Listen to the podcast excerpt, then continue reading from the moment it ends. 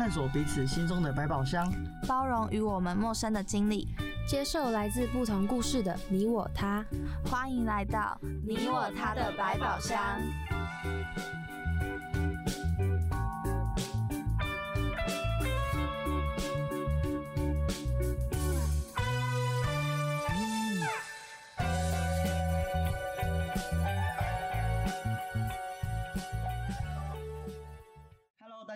迎来到你我他的百宝箱，我是小黑，我是哈梅，我是壮壮，好，欢迎大家。那我们今天呢要跟大家分享的主题啊，呃，可大家可能会蛮熟悉的，对，然后我们身边啊，可能也会多少有遇过，甚至是很多的电影影片啊都有拿来讨论过。那这个主题呢就叫做自闭症。那哈梅，你有听过自闭症这一个症状吗？有，就其实。呃，自闭症，我觉得其实，在就是儿童时期的时候，就幼儿时期，因为我我妈是专业那种治治呃治疗职能治疗师，所以她的这一些小朋友就蛮多是自闭症。他自闭就是自闭症，在我觉得台湾的比例，不管是成人还是儿童，比例都算高，所以我觉得大家一定也都有听过。嗯，了解。那壮壮呢？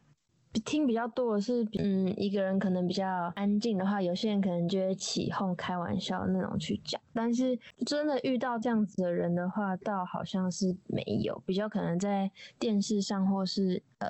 影片上面去看到比较多。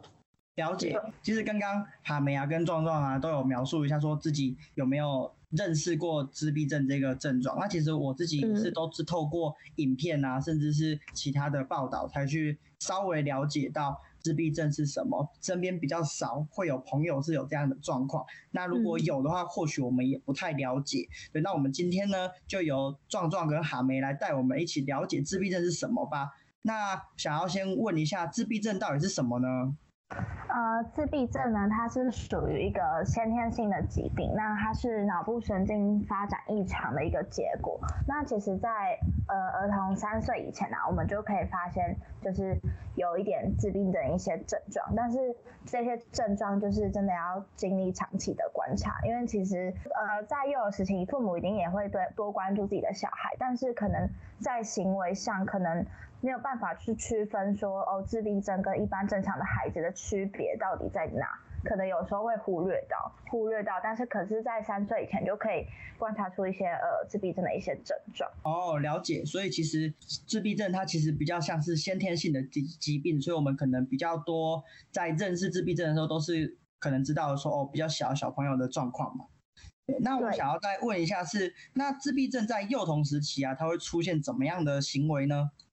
呃，自闭症在呃幼童时期，他出现几个行为，就是他会不太理人。那不太理人，可能就是你跟他之间的互动，他就是会对你很陌生，不管是他熟悉的人，甚至他父母，他可能就是不会可能很热情的态度去对待。然后他也不太会去看呢，不呃自闭症的小朋友他不会去直视呃他人的眼睛，他可能就是眼睛可能就是会偏向其他地方，或在看其他地方。对，然后再来就是他不太容易跟亲人建立亲情关系，就是我刚刚前面有提到，可能是他的父母或是他熟悉的家人，他也没有办法跟他们有很就是很正常一般的互动这样子。再来就是他们也会缺少一般儿童的模仿学习。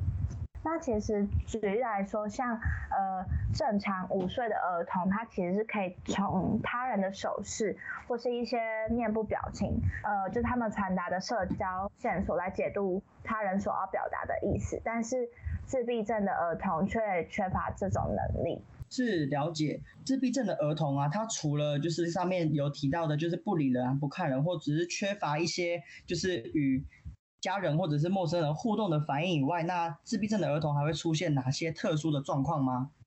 嗯，约有百分之五十 percent 的自闭症儿童，他是没有沟通性的语言。那其实，如果是有语言的自闭症儿童，也会常表现就是鹦鹉式仿说、人称代名词反转，然后答非所问，或是声调缺乏变化的等特征。那为大家解释一下，就是鹦鹉式仿说，就是他会模仿或是重复成人的话或语调。这就跟呃一般儿童的模仿学习有点不太一样，就是可能你讲一句话，他可能就是会完全复制这样子，然后是大人讲话的呃方式，他可能就是会依照那个语调去模仿。那再来就是呃人称代名词反转，就是你我他使用的方式错误，可能就。假如他今天要说，可能他很难过，但是他会直接跟你说，哦，你很难过，就是他对于你我他的认知有点错误，所以他使用方式也错误这样子。再就是呃，他的声调缺乏变化，就是可能他。说话的语气就是可能会特别平板，或是他的起伏特别多，就是可能我们正常人讲话就是一般平平的语调。如果在我们没有情绪下，可是可能自闭症儿童的话，他就是会有一些怪异的语调。了解。那我这边比较好奇的地方是，那自闭症的儿童啊，就是上述的这些状况，那跟一般的儿童行为上会有哪些的不同呢？比较不同的是，呃，自闭症儿童常会有一些和一般儿童不一样的固定习惯或玩法，比如说他们会有特定固定的衣食住的新习惯，对，就是或者是他们环境布置会喜欢固定的，然后他们的玩法会比较单调，缺缺乏变化。那只要有一点点改变，他们就会没有办法接受，然后或抗拒或苦恼。对，然后我这边可以举一个例子来说，就是，呃，因为母亲是职能治疗师，那她之前有提到说他带过一个自闭症的孩子，那他在学校班班级里，就是他们的班导啊，就是那种每两周就会帮同学们换位置。那其实对大家来讲，说换位置是一件很正正常的事情，就是可能就是一段时间，大家可能就是老师会希望就是大家互相多交新的朋友，所以可能就不会有呃一整个学期位置都在固定的地方。但是这对自自闭症儿童来说是一个很难以接受的事情。对，那那时候我母亲就有说，那个自闭症小朋友他就是只要每到换位置，然后就会在班上大哭大闹。对，然后后来就是解决，就是可能就是要跟他的导师沟通商量，就是以他像这样特殊情况的孩子，他可能就是需要长期就安排在呃固定的一个位置上，或者是要跟他呃有一个长期的沟通，因为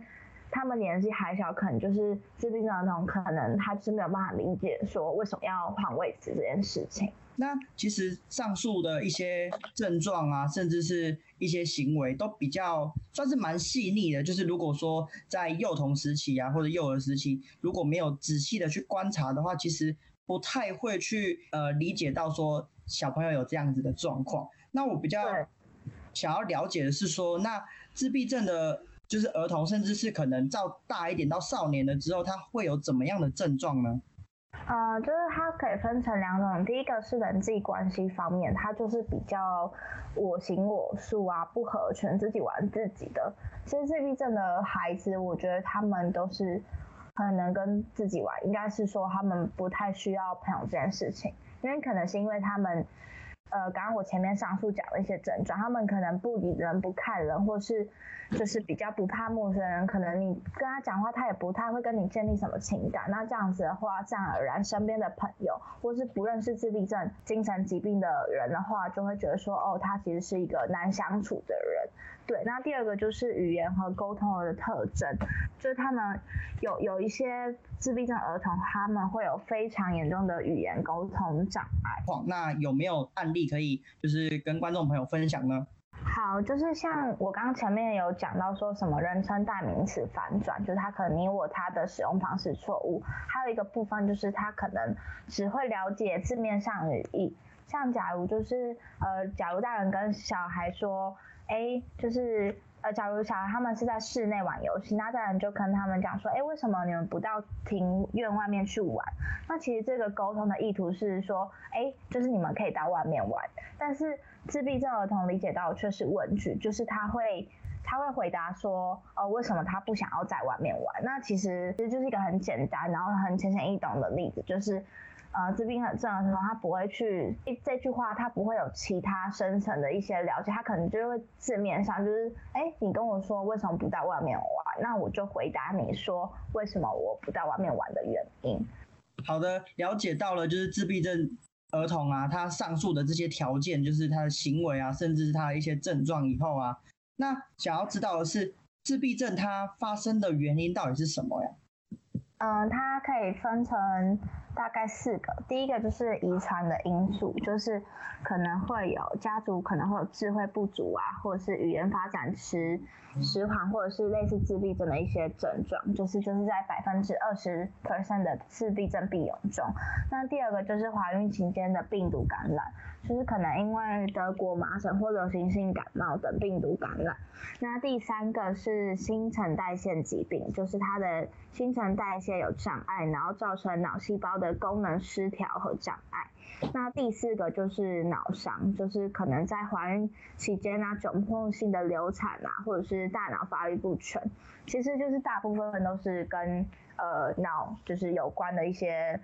就是因素，对，可能就是脑伤啊，各种，就其实都是，或是脑脑袋里面就是可能会之前感染过脑炎啊、脑膜炎等疾病。是了解，知道了上面呢，其实很蛮多原因，从遗传因素啊到脑伤，其实会发生的原因其实不少。那自闭症有怎么样的方式可以去预防吗？呃，其实到目前为止没有特殊的预防方法，也就是说什么没有预防针或者什么可能就是有些疾病是可以打针去预防，但是自闭症是没有办法。那一主要最一般的预防就是预防脑伤，就是可能呃孕妇在产前检查的时候需要谨谨慎一些这样。那既然它的预防的方式啊其实比较少，如果我们真的不幸的。得到了自闭症，或者是我们天生下来就有自闭症的话，那治疗方式会有哪些呢？呃，其实就是有特殊教育模式。那其实特殊教育模式有分呃以下几个，就结构化教学啊，嗯，情绪调节或人际支持模式。那这些就是比较专业性的。那我这边可能要讲，就是呃，因为我母亲是职能治疗，所以大部分就是像是职能治疗的部分的话，就是他们是在训练，就是病友的呃整合认知。他们不不仅是呃一些静态，其实算是他们的肢体功能呃功能啊与动作技巧，还有他们日常生活需要。呃，职能治疗它就是会统一一起进进行一个感觉统合训练，那就是主要在训练病友将触觉、嗅觉、视觉跟听觉的感觉进行整合。对，但是这不是每一位自闭症的病友都需要有这样子的一个呃课程，就是有有需要到只能治疗，就这还是因人而异的。对，因为其实只能治疗就是其实它最主要意思就是可以让他们正常的自己尽可能自己。打理好自己的生活，就是可能大呃，对我们一般来说，可能觉得这是一件很简单的事情，但是其实，在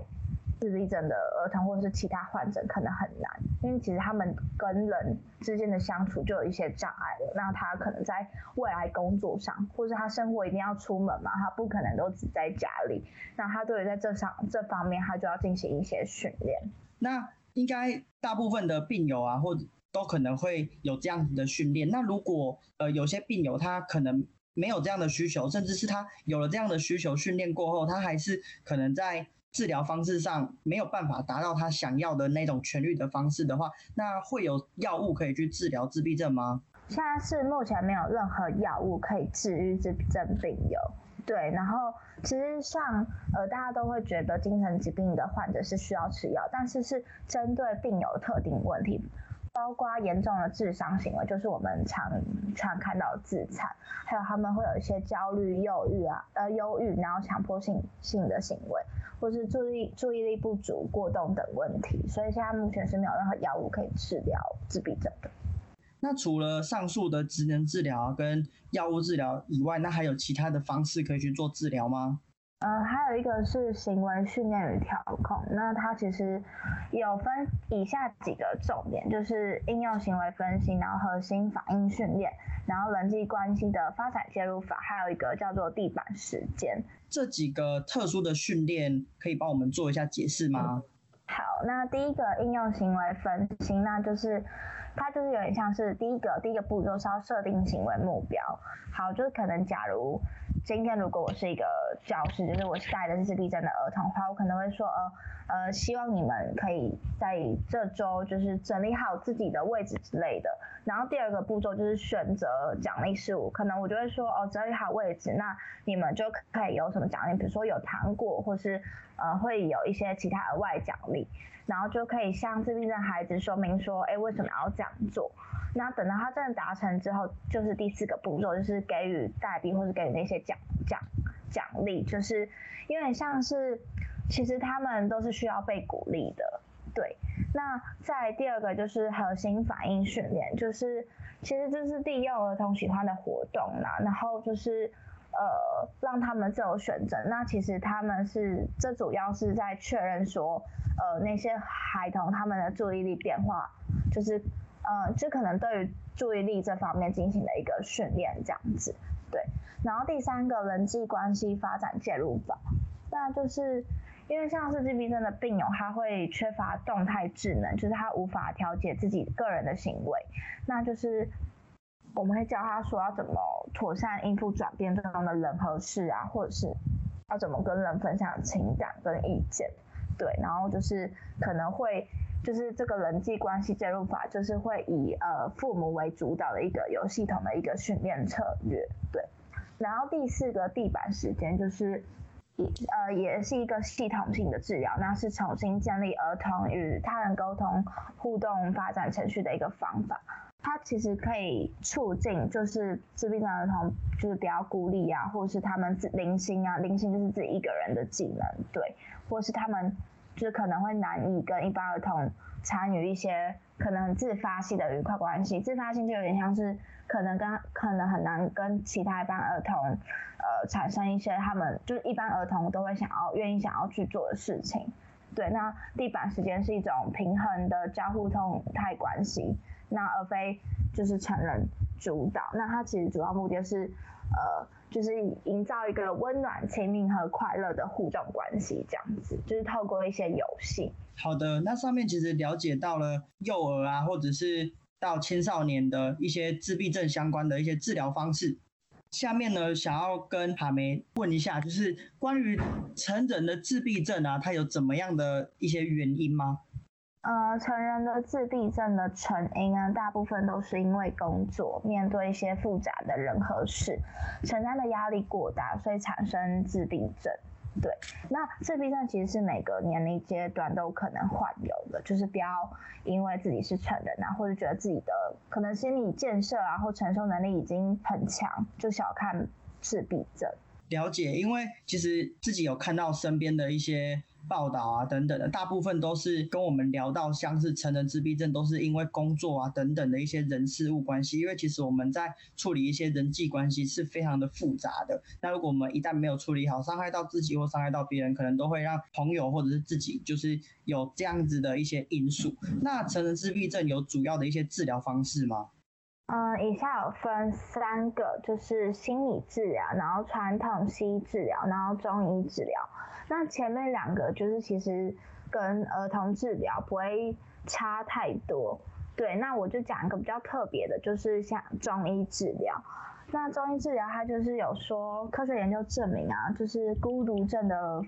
发生跟分发展是与我们人呢过量使用酸性食物有相关的。对，因为酸性食物能够把呃，参与大脑正常发育和维持大脑生理功能的钾、钙、镁、锌的元素大量消耗掉，因此思维呃紊乱。对，那所以呃这样的患者应该要少少食用鸡鸭鱼肉虾蛋贝类等酸性食物，然后要多吃蔬菜水果奶类豆制品，然后海带等碱性食物，这是我觉得比较特别的。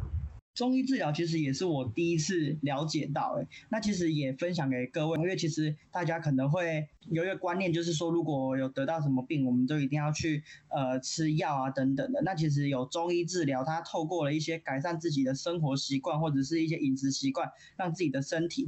去调理好，其实对我们来说其实是最不伤身的一种方式。最后呢，也想要了解到的是，如果我们真的罹患了自闭症，甚至真的有自闭症的朋友在我们身边，我们该如何去做陪伴或者是帮助的动作呢？嗯，像是如果是病友的父母的话，可能就像父母可能会觉得可能就是自己的问题或什么，但其实他们不需要有罪恶感，那可能反而是要用以比较正面的方式跟态度来去帮助孩子，和医生就是一同的来帮助孩子去改善他们的症状。那也可以就是留意说小朋友他们喜比较喜欢的事事情跟东西，那可能在呃孩子遇到挫折的时候，可以用。转移注意力的方式，那并且就是鼓励他们，那可能以言语或手势来表达自己也是就是感同身受的。那如果是病友的老师的话呢，那可能就是在。教学上的话，必须可能就是向其他的孩子来说明一下这个这个小朋友的症状，来避免就是一些不必要的误解。那另一方面，可能就是也可以采取就是渐进式的教学，那慢慢的去引导孩子来认识更呃事情跟东西的一些比较多多的面向，那让他就是。不要就是只专注在一个东西上面。那其实自闭症它不代表他就是在智能上面有所缺，呃，有所缺陷。他其实某一些自闭症的孩子，他们智力其实都是很正常的，甚至可能就是在一些特定领域的表现也都是比较优于常人的，可能什么数学、记忆力、画画等等的。所以如果是身为病友的老师的话，可以比较仔细的去留意，那帮助孩子来去发挥他的潜能。那再如果是身为为他们的朋友的话，那其实，嗯，我觉得不管不只是自闭症，很多精神疾病它都。不是，他都并不会去传染，所以，呃，身为朋友也不需要刻意去跟他保持距离。那至于那些可能特殊的行为，其实他们自己呃也是不知道怎么样去跟人家来建立关系。那我们就是用比较耐心的陪伴，那就是有机会来让他们学会怎么样跟人交流跟互动。那其实总结来说，自闭症的病友他们需要呃大家的耐心跟包容，那他们才可以就是渐渐的由。学习来改善他们的症状。那如果是最后就是社会支持的方面的话，就是因为呃他们的行为可能会比较特殊。那其实自闭症的病友他们常常可能会。引来一些误解，就是他人对他们的误解。那加上他们又缺乏自我澄清的一个能力，那以至于就会形成一种比较负面的循环，那就是会加强外人对病友的一些歧视。但其实就是我们只要就是去了解这个症状的始末，那其实或许我们就可以比较。呃，用比较友善的态度来陪伴他们，就是面对这些不友善的外在环境，就是多一点的同理心，那可能这个世界就会更美好吧。那其实不只是针对自闭症，其实不管什么精神疾病，我觉得都一样，就是我们都要用比较友善的态度来去陪伴他们，跟呃去面对他们，这样子他们才不会有就是恶性循环，然后就是一直嗯有一些歧视的。问题存在，我多一些同理心呢，会让世界更美好。刚刚哈梅跟壮壮啊两个人在分享的时候，其实就让我想到了我之前看过的一部电影，然后也非常的印象深刻。这部电影呢，它是呃印度的一个电影，很多的观众朋友啊，讲到这边就大概知道我要讲的电影是什么了。那这部电影呢，叫做《心中的小星星》。那哈梅跟壮壮，你们有看过吗？我有听过而已，对，但我知道这还蛮红的。嗯，这部电影我看了，其实蛮多次的。就是不管是学校老师，好像以前老师会放吧，然后自己在家有时候也会转到电影台，他也会播。其实啊，我第一次在看这部电影的时候，是在我们社区的一个社区中心看的，所以其实大家就可以知道这部电影其实影响力非常的大。接下来呢，就由我来跟大家介绍一下这部电影。那这部电影呢，其实是一个印度的导演叫做阿米尔汗的他自己的第一部电影。这个导演呢，他也是《三个傻瓜》的导演。大家听到这边就可以知道说，这个导演其实非常有名。这个导演呢，他其实就是以真实的家庭故事为背景，然后写出了自闭症或者是学习障碍的儿童为主题的一个剧本。那接下来呢，我就来跟大家分享一下剧情大纲吧。男主角啊，其实是一个八岁的一个小朋友，然后他的名字叫做以翔。那其实他从小就有一个。非常特别的童年，就是他的脑袋里面的世界，其实就是经常会有一些特别的想法，可能会充满着不同的一些奇幻的幻想等等的。就是因为这样子的幻想啊，所以就是会让身边的人都有一些不一样的眼光。因为在这些绚丽啊，或者是奇妙的幻想背后啊，其实他的一些作业成绩、秩序啊，其实都非常的差，然后也让学校老师就是特别的头痛。然后也让以翔成为了学校的问题学生。他们家非常的，其实算是非常的优秀。他爸爸呢是一个呃公司的高管，然后所以在做事情上面非常的厉害，然后也非常的强势。那哥哥呢，他就是一个能考第一就不会考第二的一个优秀学生。那妈妈呢，虽然说是家庭主妇，但是也是非常。厉害的一个家庭主妇，那有这样子的一个家庭背景状况下，其实以翔他在家里的压力其实是非常大的，因为做什么事情可能都会让爸妈不能理解，然后呢就会觉得说他就是坏小孩。那也就是因为有一次以翔他在上课的时候受不了老师或者是同学的嘲笑，然后甚至是没有办法学习好的状况下，他逃学了。那爸妈呢也就把他送到了一个管教严厉的一个寄宿学校，然后希望他可以变成乖小孩。那其实第一次离开家，而且是在八岁这个年纪离开家，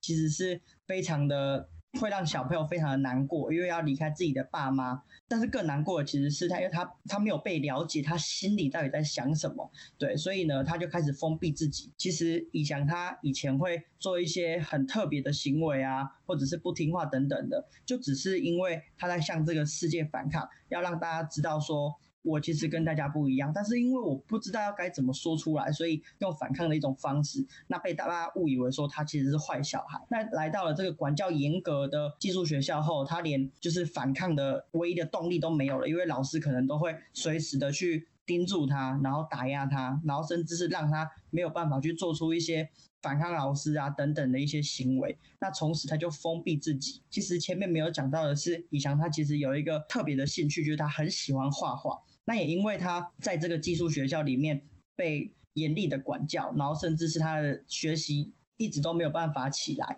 所以他连最喜欢的画画他都因此不感兴趣。那其实到有天呢，学校就新来了一个美术老师，那这个美术老师就是由导演他自己饰演的一个美术老师。那美术老师他。非常的特别，他不像其他的老师是用严厉管教的方式来教导学生，他是用一种欢乐然后热情的方式来去感染学生。那其实，在上课的过程中，老师就观察到了以翔他的特殊的行为，他一直都在课堂上发呆，因为他其实对于自己已经完全的放弃，然后封闭了自己。老师其实就想到了他以前其实也有这样子的状况，他就想要用鼓励思考的方式。来去教导以翔，其实，在过程中啊，老师就了解了一下，就是以翔的爸爸妈妈。其实到了以翔他们家之后，就看了他的作业，其实就发现，其实他的一些作业本写的方式其实是很混乱的。就像我们刚刚上述的自闭症里面的资料，就是他在语言沟通上，或者是一些学习语言的文法上，其实都是错乱的。像是刚刚他没有说到，就是他可能在呃沟通方面，他没有办法像我们正常人一样非常直接的去。沟通出来，然后让人家听懂。他的方式其实很特别，像他在写一串的英文，他的英文可能会顺序颠倒，同一个字他可能会有不一样的拼法，那就会让老师觉得说他可能是乱写的，或者是他就是没有认真，不想要用功读书。对，那其实这并不是以强他自己愿意的，老师呢也透过了这样子的作业本，然后让爸爸妈妈知道说，其实以强有这样子的一个障碍。然后需要去做治疗，对，那其实以翔的爸爸一开始是非常不愿意，就是自己的儿子是这么特殊的状况，所以也跟老师大吵了一架。那回到学校的老师其实还是不想要放弃对以翔的治疗，所以他就透过了就是刚刚前面有说比较欢乐啊，然后或者是鼓励思考，然后勇于做梦的一种教学方式，然后透过以翔最喜欢的画画，呃，让以翔可以走出他自己心里被封闭的那一个枷锁。上面就是主要心中的小星星里面的一些剧情内容。对，那像有自闭症这样子的儿童啊，其实在求学过程中，就是会跟同学比较格格不入，然后甚至是比较容易自我放弃，因为我们其实比较不清楚我们该如何去陪伴自闭症的朋友，然后甚至是帮助他们。那其实我们在小的时候，可能或许都会就是欺负我们跟我们比较不一样的同学啊，甚至是到社会上，我们也不太敢去接触，就是。呃，跟我们比较不一样的人，呃，这个老师啊，他就是透过了比较温馨的方式，然后让这部剧里面比较特殊的男主角意向走出他不一样的一个求学的过程。听完了《心中的小星星》这样子的剧情啊，那哈梅跟壮壮有没有就是感受到？不一样的感觉呢？因为我没有看过嘛，但是就是这样听你讲，就是跟我们上面就是呃在介绍自闭症的症状，就是真的有蛮多就是重复的点，就像刚刚你说，就是他一想他就是。我觉得他的父母就是真的是没有把他的特别就是给区分就认出来，就是可能就是觉得他就只是像一般的孩童一样叛逆不听话，然后才会有一些。可能就是才会有，就是直接因为他的做错一些事情，然后就直接把他送送到别的就是学校这样。对，那其实我觉得这有点就是给一强他造成一个蛮大的一个心理压力，因为就是像八岁，就是其实我觉得因为这样的原因被迫换学校，那其实如果我是那个年纪，我也会难以接受。对，因为我觉得像换学校这种东西，就是整个生活啊，或者你的。你的朋友之间，就是整个重新，你都要再去重新认识。那其实我觉得是一个在以那么小年纪来讲，说难以接受的一个事实。那而且刚刚有提到说，以前他呃的绘画能力就是蛮好的。其实像我觉得自闭症儿童，他们其实都蛮聪明的，而且他们都有一些特殊的才能，就是他的某一项才艺可能就是会特别突出这样。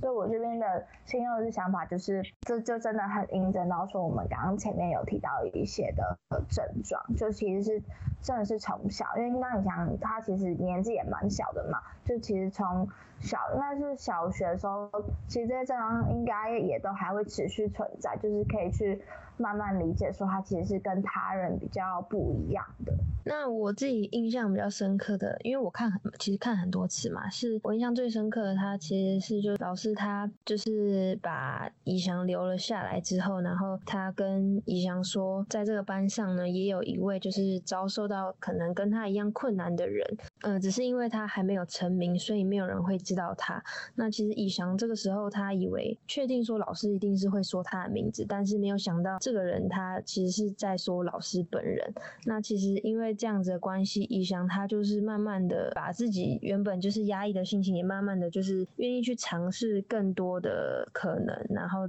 并且在老师的帮助下，慢慢找到了自我价值。这样子，那边是我印象最深刻的。他们都需要一个去可以认同他们，或是可以去了解他们，就是感同身受的人来跟他们陪伴他们，然后并且慢慢的带他们这样。其实像是。是在剧情里面，我自己也有一个小小印象深刻的地方，是老师他其实在了解以翔的状况之后，他就跟同学说了一些故事。那其实就有说到像是爱因斯坦啊，甚至是发明电灯的爱迪生，他其实从小都有一些这样子的状况，然后被大家不理解，但是其实后面呢都有非常大的成就，然后让世人所赞赏。其实这个故事就让。以翔其实有获得了更强大的一个自信心。我自己还有另外一个印象深刻的地方，其实像是刚刚壮壮也有有上面有跟我们分享的，其实病友的家人该如何去陪伴他。因为其实，在老师去到就是呃以翔的家里的时候，就有问他爸妈说，就是你觉得他的问题出在哪里？那其实他的爸妈都觉得说，他就是态度问题，然后他不乖等等的。那其实我们前面就知道说，其实很多的自闭症的病友啊。都会被身边的朋友甚至是家人以为说他的行为为什么跟别人不一样？他是不是？叛逆等等的，但其实这些都不是他自己想要的。那其实自闭症啊，也不是父母的错，但是可能父母会有一些罪恶感。那在我们东方传统的话，就是我们一旦有这样的罪恶感，我们就会想要就是很着急的去让他赶快学习会。那其实就会让这样子的自闭症的朋友更有压力。对，那其实我们就可以透过这样子的电影跟我们上述的一些自闭症的相关资料啊，去了解到，其实我们很多时候在陪伴有特殊状况的朋友啊，这是小朋友，甚至是到我。我们成人其实我们都应该用循序渐进，然后用比较温和的方式去陪伴他们，让他们就是感受到爱，然后感受到幸福，不要让他们的病情就是因为我们的一些强压的方式，然后所加重这样。那最后呢，呃，哈梅跟壮壮有没有什么想要再跟大家分享的呢？呃，我这边呢，我是觉得说，但其实我们身边真的很难接触到自闭症朋友，就讲讲白，我现在正仔细想想，还真就是。从来没有对，那像我之前去儿童那种治疗那种单位服务的时候，就是其实我那时候就有接触到一个自闭症的一个小朋友，那他其实我真的从外观上就是没有办法去看不出来，对，真的看不出来，因为他就真的是默默一个人去坐在那边，但是就是我可能过了半个小时，我就会发现，哎，他其实跟人家不太一样，因为那个班级里不是针对于只有自闭症的小朋友，不然那个班级应该会非常的安静。因为我觉得自闭症应该就真的是，因为他们不太擅长表达，那也不太会像一边一般的孩童那么会喜欢可能玩啊或者什么，他们都有自己的方式。对，所以那时候过了半小时，我就有发现那个小朋友就还是坐在那边，那我就鼓起勇气有跟他说话，那一样还是就是就有点被拒绝，就是他不理我这样。对，然后后来我妈就跟我说，其实他们这样就真的很正常，就是，嗯，甚至我妈可能在带他们的时候，也是要花一个很长很长的一段时间才能跟他们沟通，因为他们就是连他们自己从一些父母，他们可能都不太会有一些像亲情般那种交流那种感觉，更何况是，呃，像我妈就可能像是他的老师啊或什么的，他也更难去，嗯，跨出他们自己的心理上障碍，然后与我们就是有一一般正常的交流，所以。其实我觉得，像面对这样症状的孩子，或者是有之后有遇到这样朋友，我们真的就是耐心是一件很重要的事情。对，然后我觉得我们也要，就是我们就是不仅刚刚有讲到说陪伴很重要，但是我们也要有耐心。对，因为其实如果我们要决定去陪伴一个有这样特殊状况的朋友或者家人各种的话，那我们就要给自己一点心理建设。因为其实我觉得陪伴不管不要讲说只有自闭症，还有其他。症状的，只要是陪伴者，我觉得都蛮辛苦，不管是家长啊、教师啊、然后学校的老师或者朋友都蛮辛苦苦的，所以我就觉得，其实我们大家就是要。秉持着就是有就是耐心，然后我们就是要真心的去理解他们，就是可能是真的是多跟这样的患者去相处，其实就是内心会有新的见解。这跟我们在网络上看到的资料，或是我们看电影的话，其实是很难真的完全的感同身受。就是你可能真的要跟这样的患者相处过，而且是有一段时间你才能明白他们的不一样。那我自己的话，就是因为我觉得，呃，我们都不是他们，那我们也没没办法去真的非常的了解他们的想，他们的感受是什么，那就只能就是觉得，嗯。面对这一切，我觉得可能就是要先去，嗯，学着去，就是接纳他们的差异，然后还有就是，嗯，还有他们的独特的、独特的一些行为，然后这样子才可以，就是真正的看到，就是每个生命他们所存在的一些价值，他们也不会觉一直觉得自己可能很不一样，是一件，嗯，很奇怪的事情。没错，其实刚刚海梅要跟我们讲的，就是我们在呃，不管是跟怎么样的人互互动啊，或者是照顾他们，我们其实最重要的就是要有耐心，然后我们也要让我们自己有强大的身心灵，才可以照顾更多人。其实刚才壮壮也有提到，就是我们一定要就是给病友啊，或者是身边没有自信的朋友有一个自信心，让他们知道他们自己是可以的。那我们呢，节目呢也到了尾声。那如果大家对于自闭症有任何的一些问题，不理解的话，都可以到我们的 IG，就是你我他的百宝箱下面留言，然后我们就会，我们就会再给你们一个更详细的解答哦。那我们今天你我他的百宝箱就到这边，那我们下次见喽，拜拜，拜拜。